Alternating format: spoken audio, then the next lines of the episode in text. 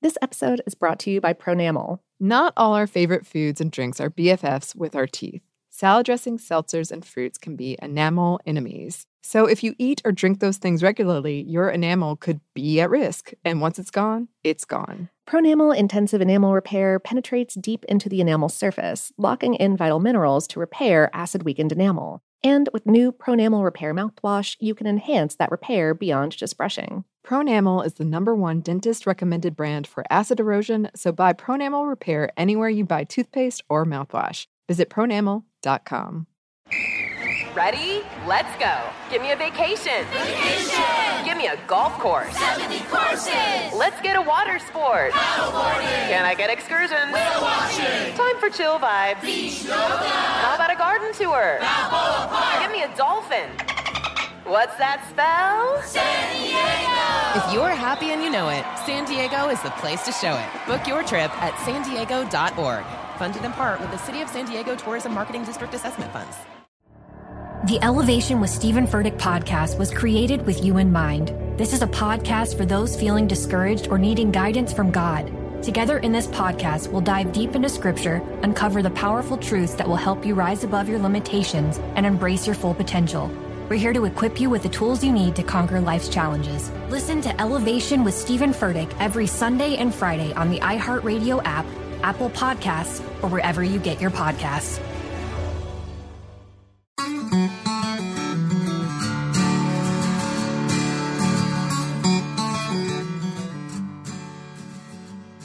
Hello and welcome to Savor a production of iHeartRadio. I'm Annie Reese. And I'm Lauren Vogelbaum, and today we have an episode for you about sports related food mascots. yes. Just let that sink in. This has been a long time coming. Oh, Um, yeah. Yeah, we have wanted to do this for a while. I was so excited when you suggested it. And it has been a terrifying, wonderful journey. Oh, yeah. This. and and this is one of those things that I, we could the outline is only the length that it is because i ran out of time i could have Mhm. kept going i'm not sure how long i could have kept going for is Mhm. one of many terrifying things that i'm going to say throughout the course of this episode it it's just that people love food and they love sports teams and they really combine the two in fascinating ways They really do. they really do. And you know, the thing is, I was thinking about this because I know some of you have written in over the years about very specific smaller ones. Um, so if we don't mention one, because I, I know somebody wrote in about a pretzel mascot, and I've just got to know more about that. Um, Yeah, and there's there's a whole thing about pierogies. Yeah. yes, Yeah. yes, yes. So it is. It's a whole. It's a whole world. Uh-huh. and uh, we couldn't cover them all. So please, please let us know if we missed Mhm. missed an important one. And and this was partly inspired because we have they have come up in past outlines, like recently with Geoducks. We talked Uh-huh. about that one. Um, Artie the Artichoke. Uh, some people pointed out to us uh, sourdough Sam. We kind of talked about, which is the 49ers. Yeah. Um, mhm. Mhm, mhm. um, and and also, uh, the Super Bowl is nigh upon us, and so I know I said it. I you dare uttered the name. Yeah, it's that. It's not. It's a fact. It's a fact that it's happening. This is not a promotional episode about the Super Bowl or Super Bowl related things. Um, so yeah, uh, as far as I know, none of none of these teams. Most of the ones I'm talking about are minor league baseball, so I'm pretty sure they're not going to be in the Super Bowl. I don't know Mhm. a lot about sports, but Me either, which makes this all the more fun. yeah but right that that was why i was thinking about this episode and yeah between Yes. between you and super producer dylan there's been a lot of excitement about this one over the years so It's true. Randomly, super producer Dylan will just text us or or send us a picture of like food mascot. yeah No, no further explanation. Oh, yeah. they usually speak for themselves is the Oh. thing and a lot is said. a lot is said. Well, I guess this brings us to our question. I guess it does. Food related sports mascots. What are they? Well, uh, all right. A sports team mascot is a fictional character that a team's management will develop in order to inspire participation in the team's fans. Um, and sometimes those mascots are are food based. Um, you know, mascots are often anthropomorphized animals or inanimate objects of some kind. So this is not unusual in its scope, but it can get delightfully weird. Uh, Mascots are represented by illustrations, which may range in attitude from like good natured to intimidating, but are, are generally humorous in style, um, or tongue in cheek at the very least. Uh, these illustrations are often then adapted into full body costumes, which a performer will wear to promote the team and inspire participation in fans during games and other public events. Mascots are nonverbal, generally speaking, and engage with fans through gesticulation, um, simple instruments like horns, uh, maybe some form of puppetry uh, used in the mask, um, and uh, or, and or uh, escorts or handlers or announcers who will like speak on their behalf. Yeah, mm-hmm. they are walking publicity stunts. They are like the fever dream of Edward Bernays come to life and selling you hot dogs. Yes. And one of my very favorite things is a lot of them, they've gotten wackier and wackier.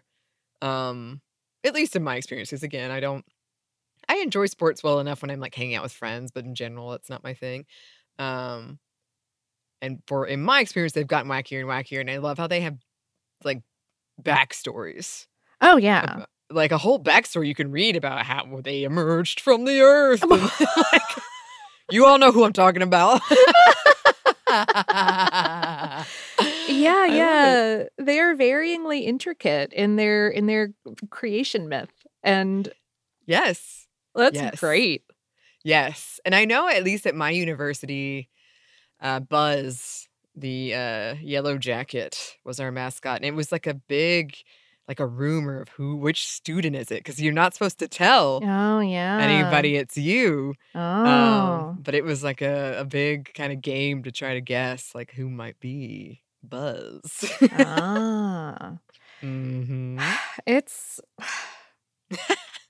it's a wacky world out there, y'all. Um, Mhm. uh, I, I will note here we are not talking about the mascots of food companies much today. Hmm That is like a separate episode to episodes to miniseries t- to uh, full other podcast. Yes. Yeah, and I kind of got frustrated because I was so excited about like creepy food based sports mascots. And I kept getting these company mascots. That's not what I was looking for this time. But I did stumble on some that I was like, wow, we Yeah. gotta come back and talk about this. Oh, absolutely. oh yeah. Mhm. Um and I will say, you know, like like right, like like I'm about on the same page as you are with most sports, but like sports fandom is a really fascinating type of fandom to me. And I again, like I just love that local pride in particular dishes or foods um overlaps with local pride in particular types of competitions and teams in this way. Yeah.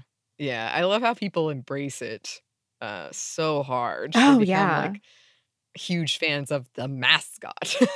so cool. It's It it, like it, it's just a like a very to me like niche kind of nerdery and I'm like heck Mhm. yeah. That's great.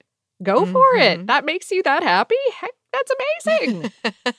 People have strong opinions for sure, like uh, especially if they try to change the design of a oh mascot. yeah. Whoa. oh yeah, yeah, and there have been a number of like team name changes or Mm. like team transfers. There's always team transfers, but like there have been a number of team name changes, especially in recent years, as teams are trying to distance themselves from um, previous super racist. Uh, Mhm. mascots that they had, which is great. I, I really approve of that. But occasionally, yeah, it can like ruffle some feathers about wh- whenever there is change. And I understand, like, Wikipedia changed its layout about a week and a half ago, and I really flipped out.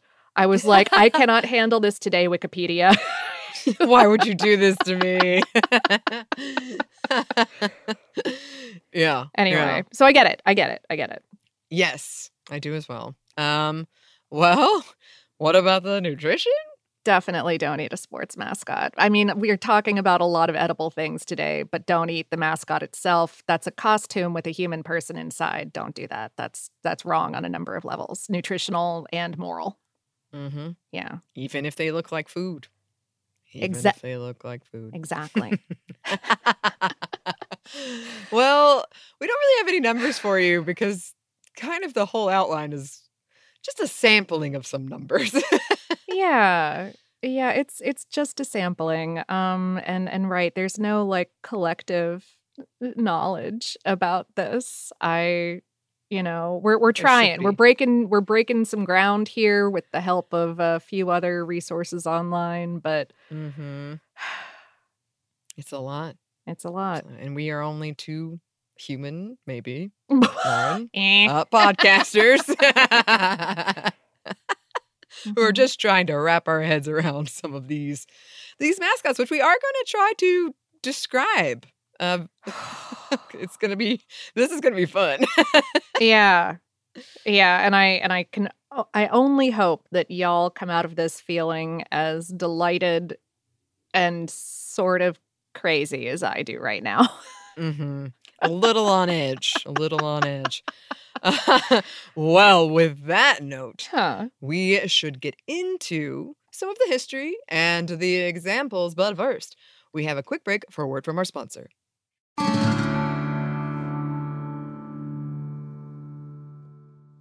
this episode is brought to you by pronamel Not all our favorite foods and drinks are BFFs with our teeth.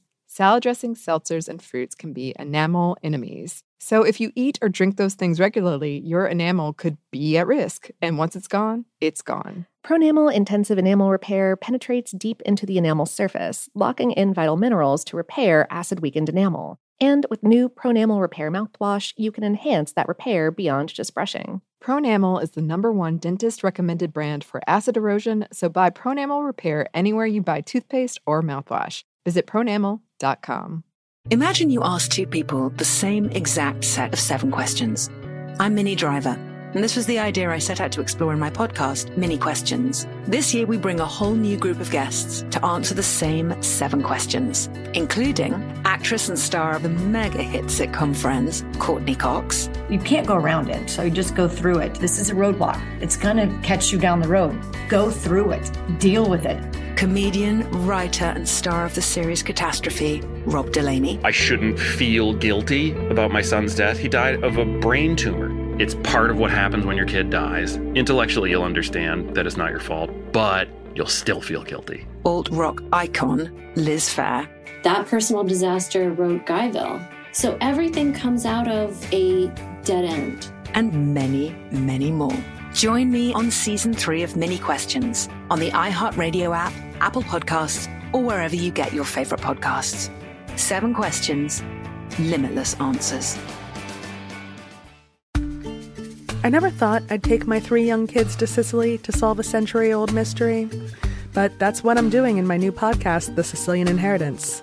Join us as we travel thousands of miles on the beautiful and crazy island of Sicily as I trace my roots back through a mystery for the ages and untangle clues within my family's origin story, which has morphed like a game of telephone through the generations.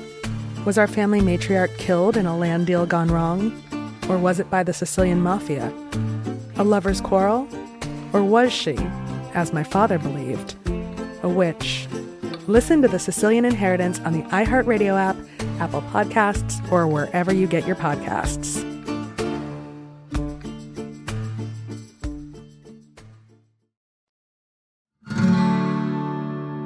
And we're back. Thank you, Spencer. yes thank you Okay, so ostensibly a food show.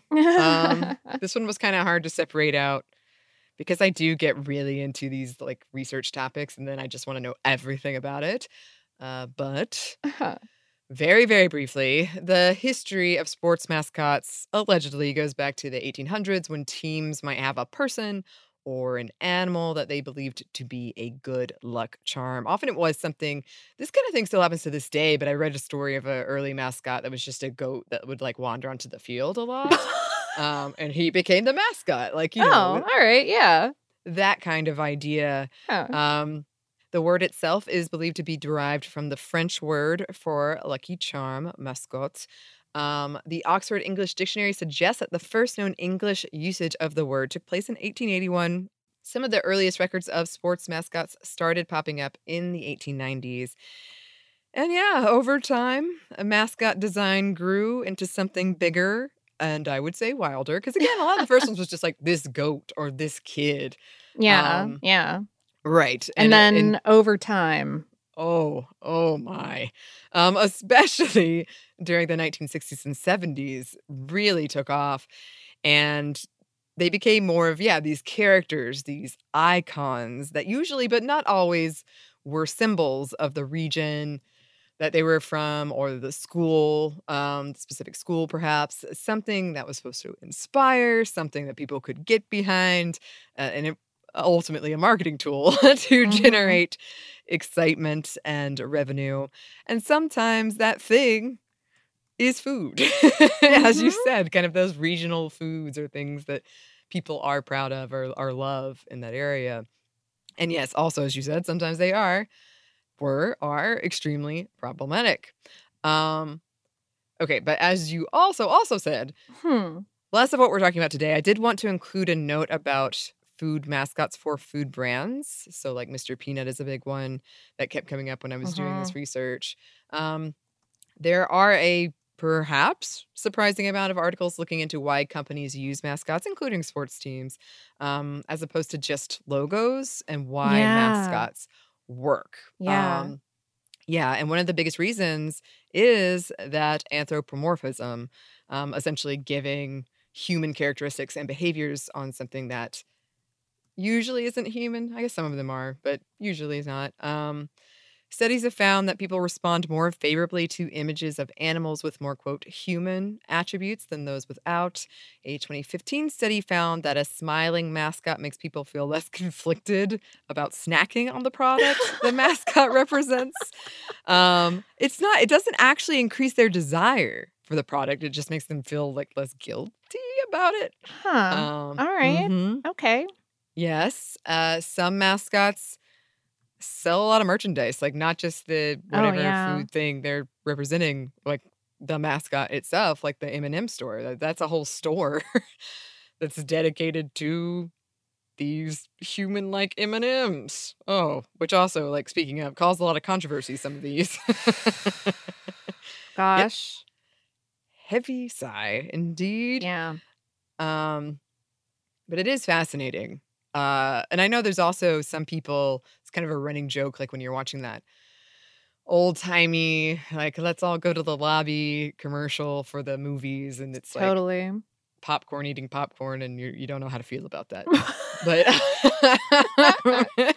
which speaking of, in some cases, these mascots have gone on to inspire horror movies or games. Some of them that I didn't even realize, but I, I immediately thought of Five Nights at Freddy's, which is obviously Chuck E. Cheese inspired. Um, but there are a lot of clowns that have inspired a lot of clown media. Um, That's a day. that's also a whole other podcast. Yes, like that's not is. again ostensibly a food show. Yes. Which, all right. Uh, that note aside, we did want to go over some examples of these food mascots for sports. Um, we're going to try to paint some mental pictures, but some of them you're just going to have to look up. Like I some of them, I don't think I can capture.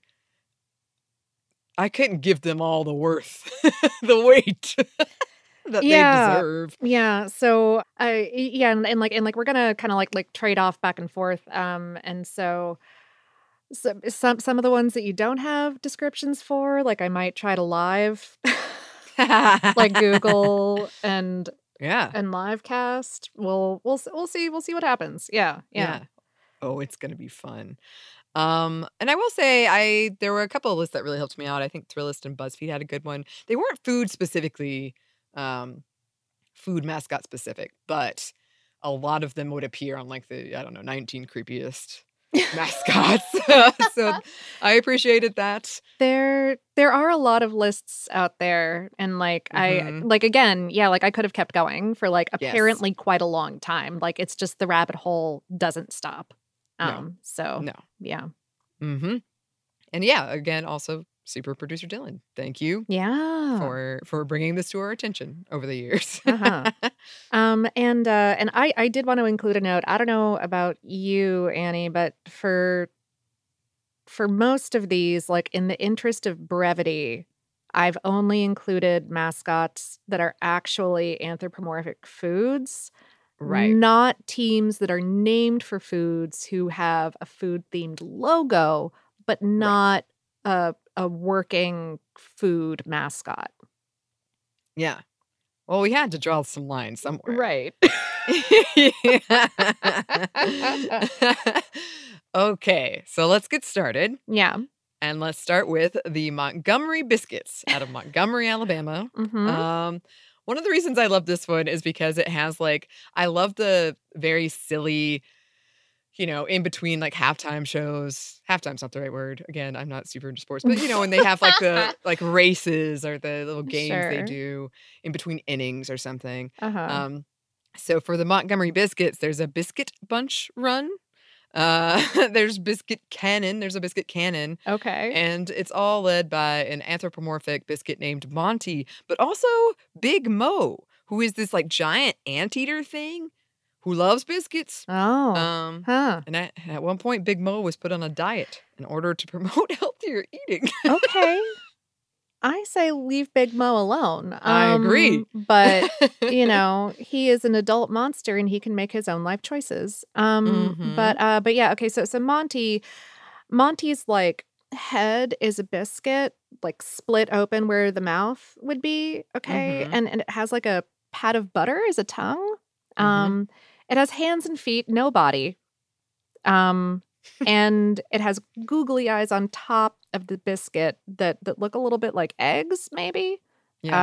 Uh yeah, that's what's that's what's going on with Monty. yeah. yes. Uh, and I love this. They apparently at games sell uh, biscuits and gravy from carts. So, Oh Yeah, I mean, only makes sense. Of course. not to. right? Heck. Mhm. Uh all right. Uh then we've got Kernel Cobb.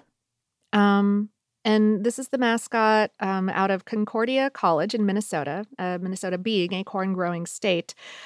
And this is, yes, an anthropomorphic corn cob mascot. Um, the mascot has its roots, apparently, in a rival school's fans attempting to insult Concordia by calling them corn cobs in like the late 1800s. Oh, like, no. like, oh, you have a corn cob out back behind like the boys' dorm, like what you corn cobs. Um, but Concordia leaned in and by the early 1900s was using corn imagery in their marketing. Um, the mascot developed over the course of time from the more anonymous uh, Cobber into Kernel Cobb, um, Uh-huh. who is a ferocious anthropomorphic corn cob, usually wearing a um, a team jersey or maybe a college sweater. hmm In 2016, uh, the NCAA named them the number one meatless mascot in college sports. Okay. Accolades. yeah. Yeah. Um, and there Sure. there is also a baby-faced corn cob named Niblet that has gained fame in plush form because you can Oh. really you can really take him anywhere. It's very Instagrammable. It's true. It's true. It's important. All right. Well, that brings us to Macon Bacon out of Macon, Georgia. Uh-huh. Um, this one was the result of the always risky online voting contest. It is a piece of bacon with a face. It's got kind of like it's got kind of like a skillet, I think, on its head. Uh I think it's a cast iron skillet. yeah, no, that's a it's like a combination baseball cap cast iron skillet, I think. Yeah. I think is the concept. yeah. I think.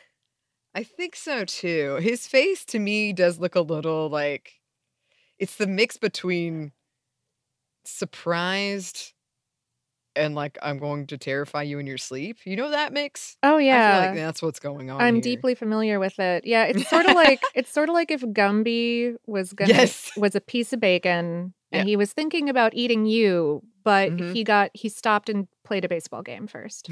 yes. Yeah, he does look like Gumby. You're Yeah. right. um, well, uh, they had, yeah, his official name is Kevin, as I said. So they could have gotten a lot of worse names, is what I can say, Yeah. um, from an online voting contest. But uh, Kevin, sure, sure. Yeah. well, thank you for your service, Kevin. hmm Well, that brings us to the Savannah Bananas, also out of Georgia, Savannah, Georgia. This is mostly, from what I can gather, a name that's based on rhyming, and that's it. Yeah, yeah, because there there aren't really bananas grown in Savannah, but but it is very catchy to say Savannah banana. Um, hmm and this is okay. This is like this is like if Johnny Bravo were a baseball playing banana. Um, Yeah. uh, like like big sunglasses, big grin, kind of open shirt. Um, so, sort of Six-pack. Yeah, yeah, yeah, yeah. And the and the stem at the top is sort of like a flat top. So Mhm. yeah, yeah. He's a real. He seems like a real cool dude. he does, and I guess I should specify the six pack of abs. Though I wouldn't be Oh. surprised if he had a six pack of beer. to be honest. Oh goodness. Um Uh-huh, uh-huh. Uh-huh. Uh also out of Florida we have um the Jacksonville Jumbo Shrimp. Oh my gosh. Uh-huh, Okay. Uh-huh. Okay. So in 2016, the minor league baseball team, formerly known as the Jacksonville Suns, switched to this new mascot slash team name. Um, the illustrations. Actually, I, I- I don't know if I googled to see whether there was like a person in a costume that looks like this, but uh, but the illustrations look like if Trogdor were a shrimp because it's it's like a shrimp, but it's got like these big beefy arms. Uh-huh. Um, and it's pretty, it's like fearsome. It's like a really like fearsome, beefy armed shrimp. See, I'm a little on edge. I'm a little on edge. Yeah. I don't need to be beat up by my shrimp. um I think it's fighting for you or like with you, Oh, not like against you. Yeah. Okay. Yeah. All right. Well, that's all right then. um, the next one are the Chicago Dogs. Uh huh. Yeah. Okay. Um, so I'm a little perplexed by this one for multiple reasons. Um, okay. Well, how to explain this? So it ha- they have this thing called the the Wiener Circle. Oh my gosh. Yes. And it's like a really smug looking ketchup, squeeze ketchup bottle who's got like he looks like he's he's gonna he's wearing like a sleuth, like a detective jacket as well, a detective jacket as well. Okay. Um, and then I believe related is Squeeze, who is mustard, mustard based Yeah. mascot, who looks a lot more. He looks kind of like a Yoshi with a little a mustard hat on. Yeah, yeah, it's in the kind of Muppet category of Mhm. of mascots, but but he's got a mus he's mustard colored and he has a mustard uh uh squeeze bottle shaped hat. So Right. yeah. I'm definitely getting like a spy versus spy vibe from this, where I'm supposed to trust mustard Oh. and not trust ketchup. And in fact, there is a rumor. So the article I found this from was from Takeout. And at the time, they were only, I think, also only in drawings, hadn't come out yet.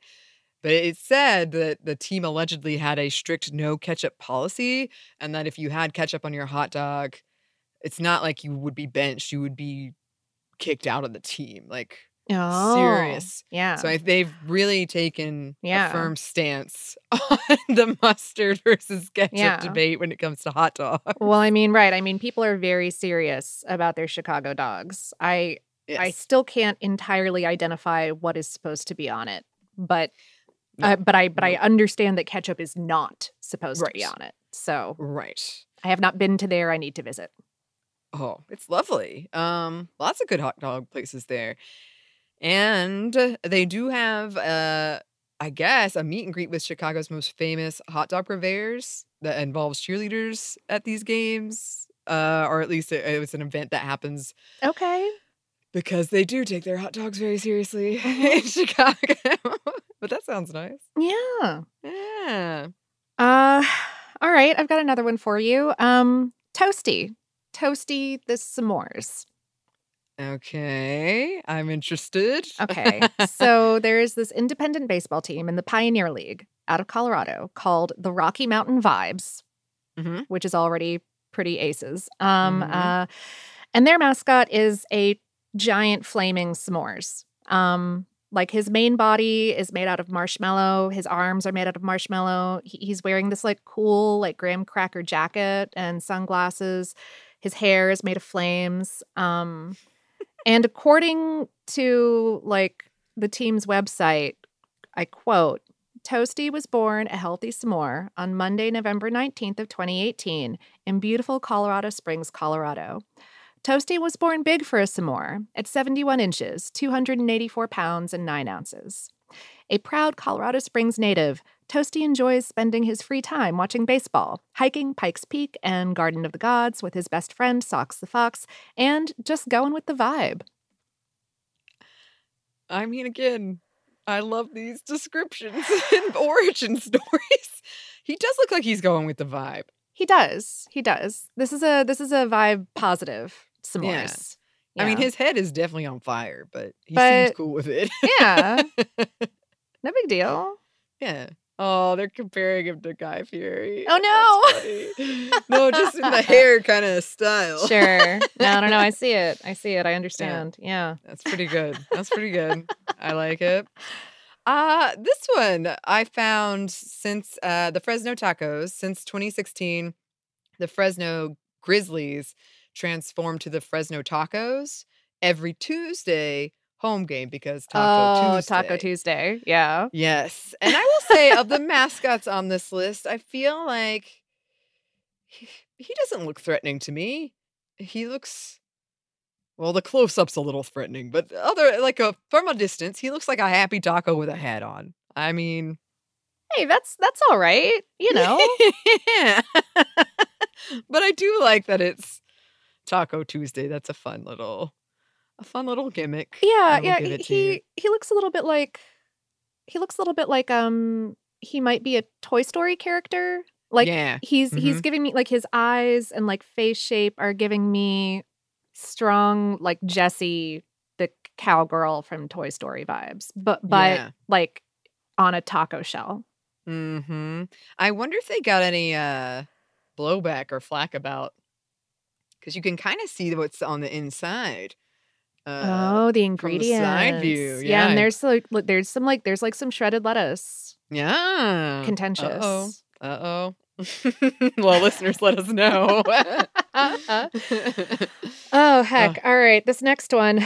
Um next up we've got Al the almond, Wally the walnut, and Shelly the pistachio. All right. Okay. And these are the three mascots of the California minor league baseball team, the Modesto Nuts. Um Al the almond appears to be a baseball player, uh, Wally a catcher, and Shelly a cheerleader. I'm going to go ahead and say that Al's current incarnation looks like a Sontaran from Doctor Who. yeah. I can see Um, and you my their plastic grins will haunt my waking dreams. Yeah. Yeah. I uh, definitely recoiled a moment when I, Lauren, got to witness it when I first looked at these. Yeah. Um, I had to take a breath before I could like jump into this one and in the meanwhile Annie googled it and I knew when it had come up because she just goes, "Wow." Oh, wow. I mean, what more can we say? I, I, oh, no. And I like, there's some that have a different facial expression for Yeah. this one. Uh, Yeah, there's a few like iterations and stuff. yeah. Mm-hmm. A new rabbit hole, a terrifying one. also, the Modesto nuts, we've just got to say, that's pretty funny. That's a good that's a real good team name. That's a real good team name. I like it. well, this brings us to the Fighting Okra of Delta State. Uh-huh. And in this fighting okra's backstory, they gave it like its own botanical name. Yes, vegetable meanness. um, Huh. quote, a large prickly bipedal vegetable with an inherently bad temperament. Ah. I mean, so at first you'd be like, well, I love okra. I feel like it's had a bad rap for a long time. It's not mean. But then you see the picture. I wouldn't mess with the fighting okra. No. No. Uh-uh. Terrifying. And this is one Dylan put on our radar. Mhm. Um, but essentially, like, it's a it's a okra, but mean. Yeah, this okra means business. it's like, oh gosh, every picture. It's like uh, hands on hips, fierce stance. And it's got this kind of scowl. Yeah, like a glower and a frown. Yeah. Mm-mm. Yeah. Oh gosh. Oh, some of these are kind of freaking me out. okay, come back from the okra. Come back from the okra. Uh, oh god. And here's a quote I found uh, from timeshighereducation.com, and it was all about like these very mascots we're talking about. Mhm. It was a list. Um, famous thanks to its TV appearance on the Food Network channel, the Fighting Okra was voted in as Delta State's unofficial mascot by students in the 1990s. The okra has a fierce expression and is equipped with boxing gloves, adding to its formidable exterior. A popular myth claims that the Fighting Okra was inspired by a stubborn okra plant near first base on the baseball pitch that kept growing back despite continually being cut. Um, which, if that's true, that's a that's a great reason. That's Oh, a great yeah. reason to have a, a mascot. Absolutely. yes. good of good of a reason as any. Uh huh. Yeah, yeah, no. I all right, so the to be honest, I did not watch this video. There are days when I cannot handle my computer making noises at me. Um, Mm, but mhm. but there is a, a a video that I saw called "Fear the Okra," and and the the preview says nine national championships, one overly aggressive okra. And I, Mm. from what I can gather, it's a video of the okra tackling people. Got it. Yeah. As Um, mentioned, I would not mess with it. No, No, no, zero percent. um, this brings us to Otto the Orange. Um, Syracuse University in New York has as its mascot an anthropomorphic orange. It is an orange. It has arms and legs, sometimes a nose, and it is wearing a baseball cap. I mean, that makes sense. Yeah. Yeah. Does it? Well, makes sense. Maybe is a stretch, but oh, he's a he looks like a happy orange. though. yeah, he's an affable young orange, I think. Yeah. Yeah. Yeah. Indeed. Oh, if you haven't looked at pictures of this one, Lauren, you've got to. Um, Okay, all right, all right. On it. Okay. This is the Fighting Pickle out of University of North Carolina School of the Arts. Um, so yeah, when deciding on a mascot for their intramural football team in 1972, the school went with a pickle.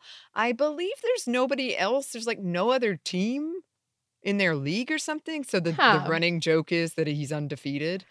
Um, but this pickle, you listeners, uh, it was not what I thought it was going to be because I think I was like coming from the, you know, fighting okra in my head. Yeah. This is a decidedly, this is like if the fighting okra had a cousin who went to France. Um, Yeah, this is an art school pickle. This is a decidedly art school pickle. it is um, indeed. He's got some cool facial hair. Um, he's got like a little tutu Uh huh.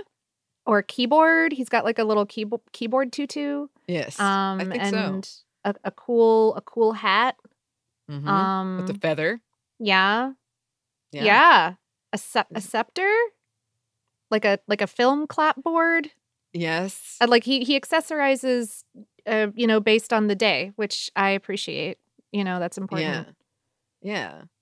And he he's just got a very like I don't know. I, he's giving me kind of a Three Musketeers. Oh yeah, because he's got a little mask. Yeah, I forgot to mention the mask. He's yeah. got a little mask, and then on the on the movie clapper board it says uh, "Fighting Pickle." So, and he's kind of wielding this paintbrush. Oh, that's a paintbrush, not a scepter. I get it. Okay. Yeah, like kind of like a fencing Yeah. Foil. implement. Sure. Uh-huh. It's quite the sight. I really recommend it. Oh yeah. oh yeah. Um Mhm. speaking of, uh I need to talk about Muddy the Mudcat. Please. um mudcat being another term for catfish. Um this is the mascot of a currently North Carolina minor league baseball team. It's like it's like the bod the body of a baseball player in uniform and then just the head of a catfish.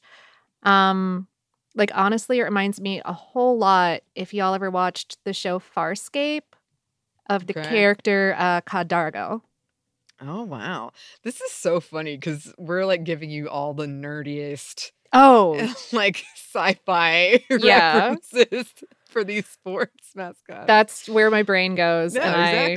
I that it's just is what it is. Yeah. It is. Um it is. but yeah, he he see he seems he seems like a he seems like a cool fish.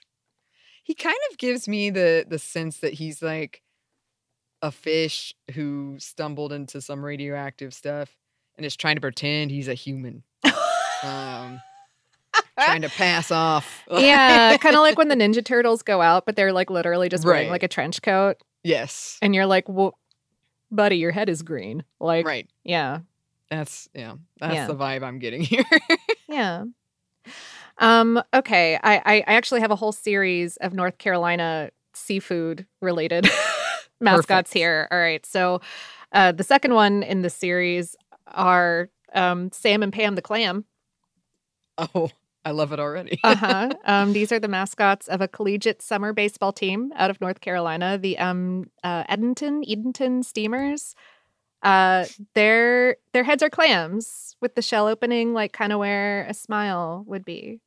Oh wow. Oh wow.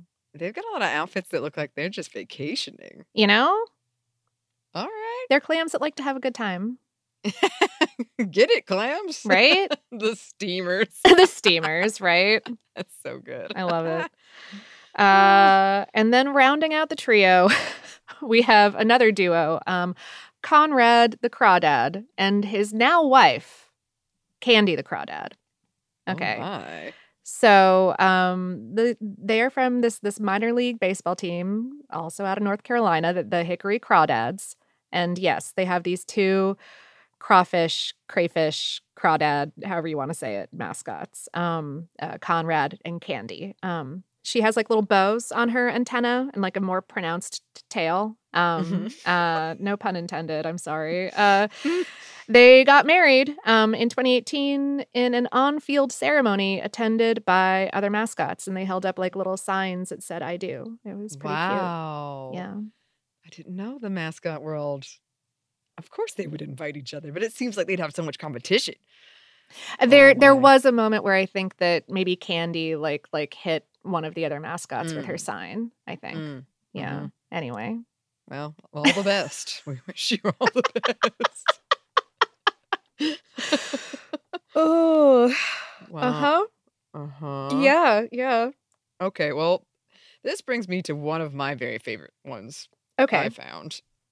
Um Wichita State's WuShock. WuShock. All right, and this is like I wouldn't have guessed this until I read it. It's a bundle of wheat, but it's the most terrifying bundle of wheat you've ever seen.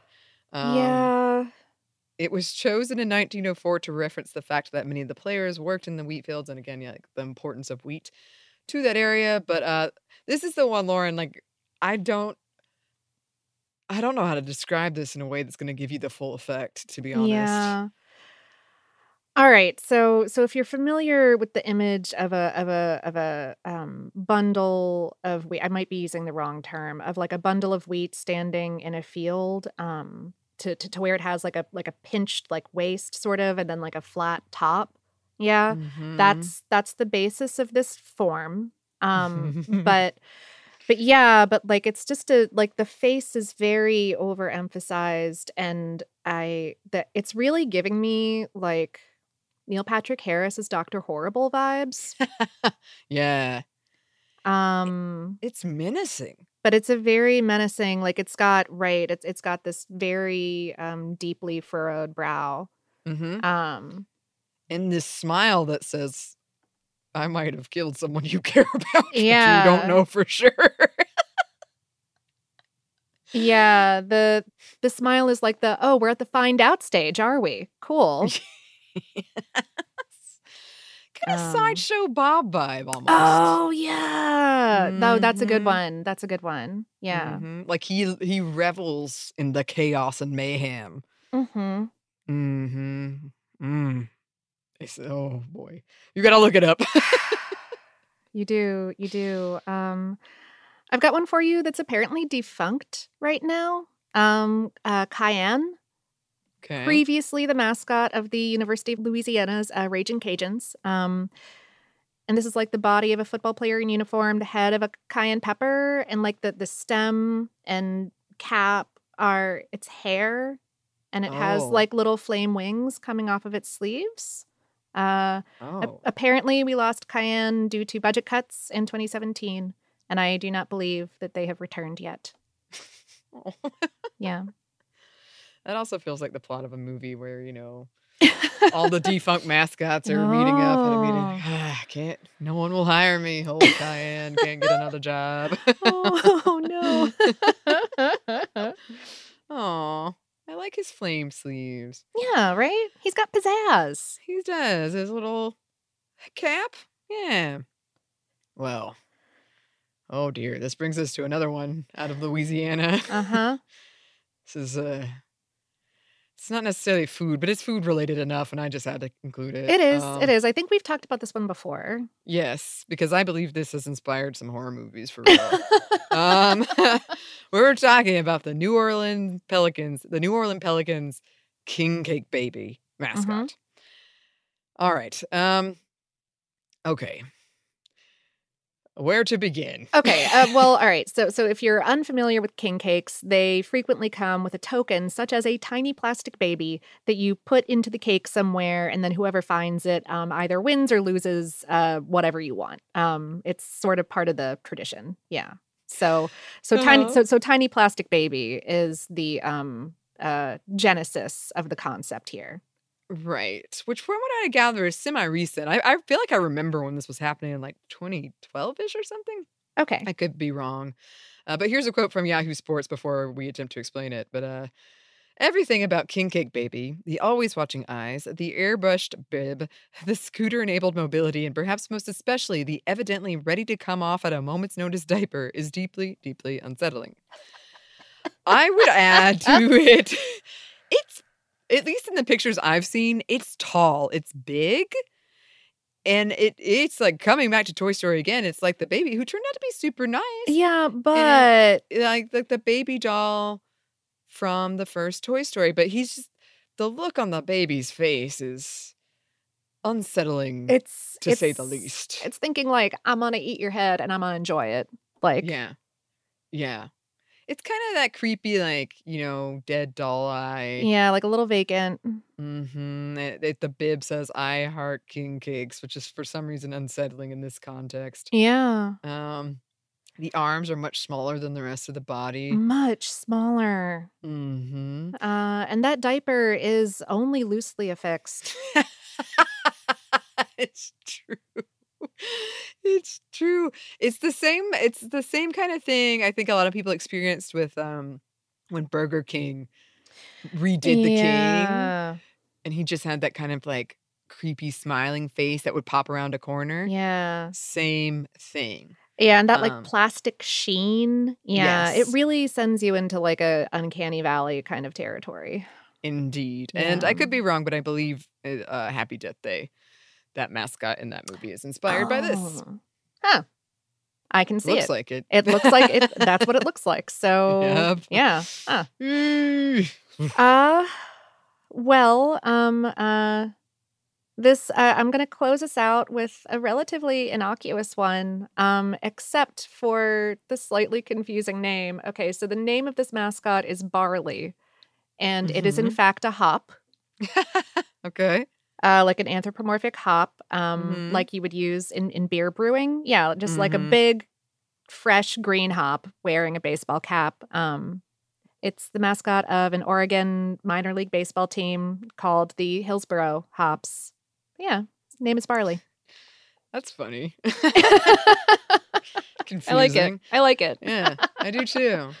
He looks cute. He's like a kind of your warm, friendly turtle face, I would say, in cartoons, because turtles can look real mean in real life. but- Oh, turtles are real mean in real life sometimes. Yeah, sometimes can be for sure. Um, I like it. He's got a picture where he's wearing like a COVID mask. I appreciate that. Oh, solidarity. Thank you. Mhm. Thank Yeah. you, Barley. Yeah. You know, Doing hop- your part. hops don't get COVID, but I appreciate it. oh, this has been such a delight to do. I can only hope, listeners, that we painted some pictures and you'll go look them up. Yeah. oh, please, please, please, please. Uh, because Yes. right, like words, words do not do justice to No. the like, like, like what sites we have to show you. Yes. And what what things did we miss? Because I'm sure there are plenty out there that we need to know about. So Oh, absolutely. Yeah. Um, I again, I had I had to stop. So so you tell us. yes, we're counting on you. Mhm. yes. Well, that's what we have to say for now. Mhm. Um, we do already have some listener mail for you, and we are going to get into that as soon as we get back from one more quick break for a word from our sponsors.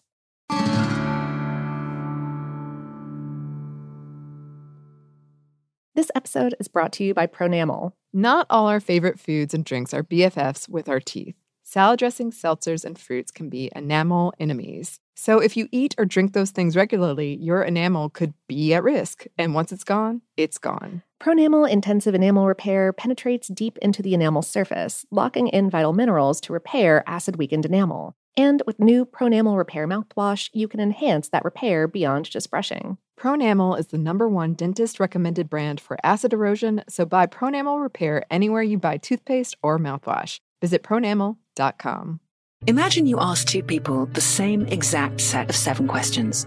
I'm Minnie Driver, and this was the idea I set out to explore in my podcast, Minnie Questions. This year, we bring a whole new group of guests to answer the same seven questions, including actress and star of the mega hit sitcom Friends, Courteney Cox, You can't go around it, so you just go through it. This is a roadblock. It's going to catch you down the road. Go through it, deal with it. comedian, writer, and star of the series Catastrophe, Rob Delaney, I shouldn't feel guilty about my son's death. He died of a brain tumor. It's part of what happens when your kid dies. Intellectually, you'll understand that it's not your fault, but you'll still feel guilty. alt rock icon, Liz Phair, That personal disaster wrote Guyville. So everything comes out of a dead end. and many, many more. Join me on season three of Minnie Questions on the iHeartRadio app, Apple Podcasts, or wherever you get your favorite podcasts. Seven questions, limitless answers. I never thought I'd take my three young kids to Sicily to solve a century old mystery, but that's what I'm doing in my new podcast, The Sicilian Inheritance. Join us as we travel thousands of miles on the beautiful and crazy island of Sicily as I trace my roots back through a mystery for the ages and untangle clues within my family's origin story, which has morphed like a game of telephone through the generations. Was our family matriarch killed in a land deal gone wrong? Or was it by the Sicilian mafia? A lover's quarrel? Or was she, as my father believed, a witch? Listen to The Sicilian Inheritance on the iHeartRadio app, Apple Podcasts, or wherever you get your podcasts.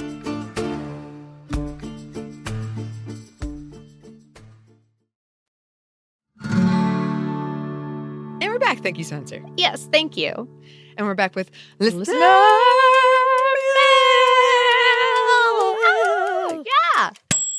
cheering at the sports games.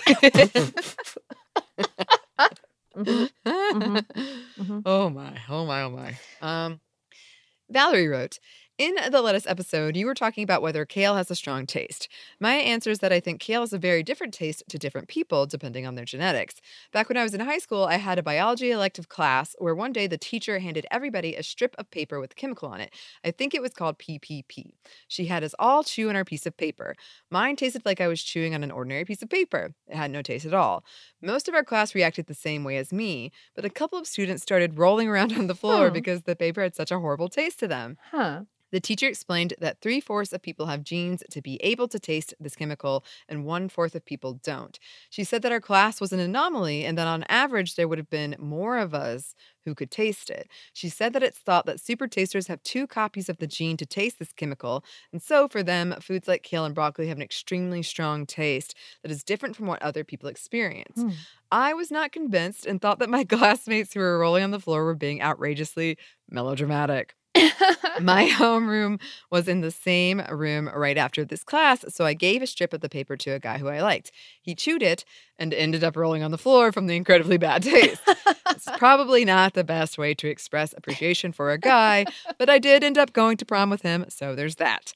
Anyway, I think there are probably a number of genes that make things taste very different to different people, and that would explain a lot about people's widely varying reactions to the same foods. Yes, this is something that fascinates me. Um, I know we've talked about this before and it's been on our list for a long time. I also did this in high school. I thought it was the other way around, but it's a very like vague memory in my brain. But I thought there was less super tasters as opposed to more. Um, but yeah, I don't. I'd have to look into it. Uh, I tasted it, but to me, I think it's kind of similar to what you've said, Lauren. Like, I don't hate that taste. Yeah. It was very, very strong. It was kind of like Huh. the most soapy, bitter. taste. But I didn't like hate it. Um, but people, there were some people who certainly, certainly did, and I'm very glad that this worked out with this fellow, and you got you went to prom with him. That's that's a wonderful story. yeah. yeah, taste is such an interesting thing. Oh, uh, a side story when we originally started doing like field trips and interviews and changed the show name from food stuff to savor um, our boss really wanted us to go with taste and um and, and be, because right it's so interesting just like what makes up a person's set of tastes and all of the um like like history and psychology and all of that that can go into it combined with probably genetics and stuff like that so yeah, huh yeah. It blows my mind that people can eat the same thing and have such a different experience with yeah it. Mm-hmm. Mm-hmm. Mm-hmm. Well, um, my cousin Elizabeth wrote thoughts on a whole bunch of episodes. I told Grandma Lou that you mentioned her in your cream of tartar episode, so now she's riding high on her internet fame. I was cutting baby Brussels sprouts and cooking bacon for them when Lauren mentioned needing a good roasted sprout recipe. Here's the one I use. They received near universal acclaim at Thanksgiving and were requested again at Christmas. Even my dad, who describes trail mix as M&Ms with obstacles, ate his portion without complaint. Uh, for my mother and your Uncle Bruce's happiness, I upped the crushed red pepper, and for your Aunt Kathy and my dad, I can titrate that down. I like it spicy. Um, Here's that recipe. Apologies for the handwriting. The recipe has morphed a long way since I ripped it off the internet. Uh, the splatters on the recipe indicate its repeatability. You'd also mentioned roast potatoes, aka roasties, and here's my heavily annotated version of what can be best described as the best roasties ever. That's a quote from my brother, who is a connoisseur. Uh, you may notice that I indicated that this will feed six to eight amateurs. I doubled it for nine and a half of us, and we only had a few leftovers. Also, I don't think that I told you that you were unwilling, unknowing participants in an ongoing present war between Stephen and your Aunt Sandy. It started before I married Stephen, but I have very much collaborated since then. I think it started with Stephen giving Sandy a um, Zamfir, the Master of Pan Flute CD. Then Sandy ripped a CD that said Christmas, where it turned out that every single track of 15 was I Want a Hippopotamus for Christmas. We've countered over the years with a life sized frog statue, as Uncle Tom calls her the frog whistler. They, they come visit her when she calls. The next year, it was Snoop Dogg's uh, Crook to Cook platinum recipes from the Boss Dog's Kitchen, which was well received. So, short story long, this was last year's gift with a customized cover. Um, and uh, it was like a that Bob's Burgers cookbook, but um, but like family customized. Yeah. Mhm. Yeah. Um, okay, continuing. Your Panettone episode gave me the feels. Um, this was one tradition that I brought back from my years living in Italy. It also reminded me that I'd uh, bought one the previous day. I'd also brought Teddy around to visit his grandma's and then spent several minutes where Kathy and I tried to explain it to your grandma.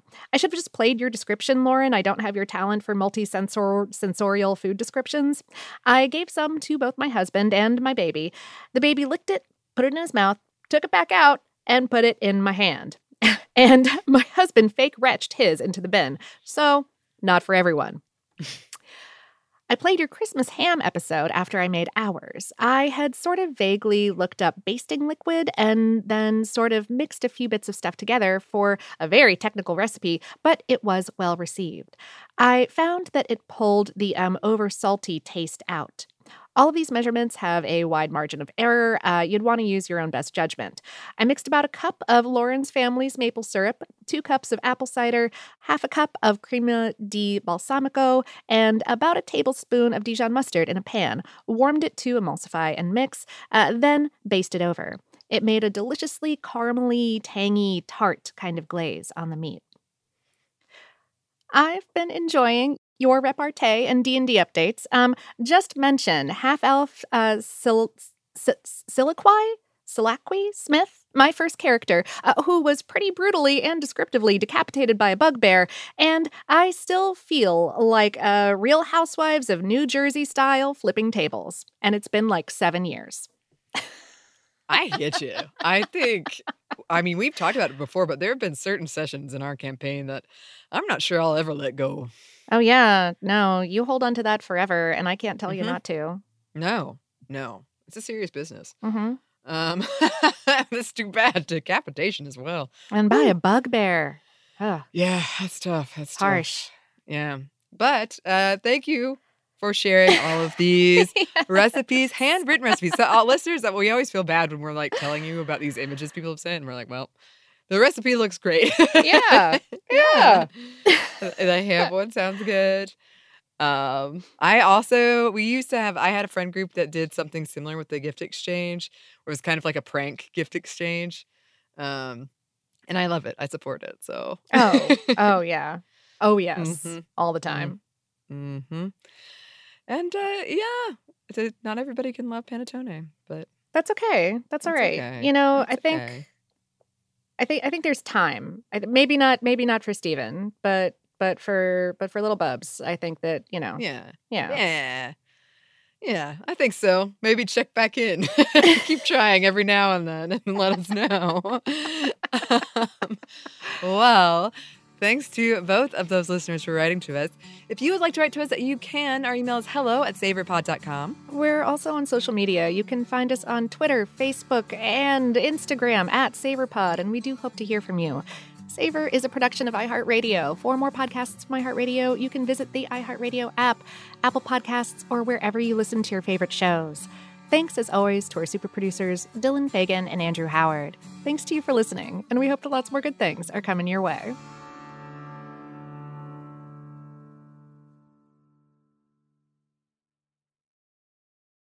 This episode is brought to you by Pronamel. Not all our favorite foods and drinks are BFFs with our teeth. Salad dressings, seltzers, and fruits can be enamel enemies. So if you eat or drink those things regularly, your enamel could be at risk. And once it's gone, it's gone. Pronamel Intensive Enamel Repair penetrates deep into the enamel surface, locking in vital minerals to repair acid weakened enamel. And with new Pronamel Repair mouthwash, you can enhance that repair beyond just brushing. Pronamel is the number one dentist recommended brand for acid erosion, so buy Pronamel Repair anywhere you buy toothpaste or mouthwash. Visit pronamel.com. Today's episode is brought to you by Discover Puerto Rico. Puerto Rico is home to a thriving culinary scene based on products and traditions from the native Taino, African, and Spanish peoples that have influenced it. When you go, there are a host of restaurants, bars, breweries, distilleries, farms, and coffee houses to dig into, from five star experiences to local favorites. No passport required for U.S. citizens and permanent residents. Learn more and plan your trip at discoverpuertorico.com. The Elevation with Stephen Furtick podcast was created with you in mind. This is a podcast for those feeling discouraged or needing guidance from God. Together in this podcast, we'll dive deep into scripture, uncover the powerful truths that will help you rise above your limitations and embrace your full potential. We're here to equip you with the tools you need to conquer life's challenges. Listen to Elevation with Stephen Furtick every Sunday and Friday on the iHeartRadio app, Apple Podcasts, or wherever you get your podcasts.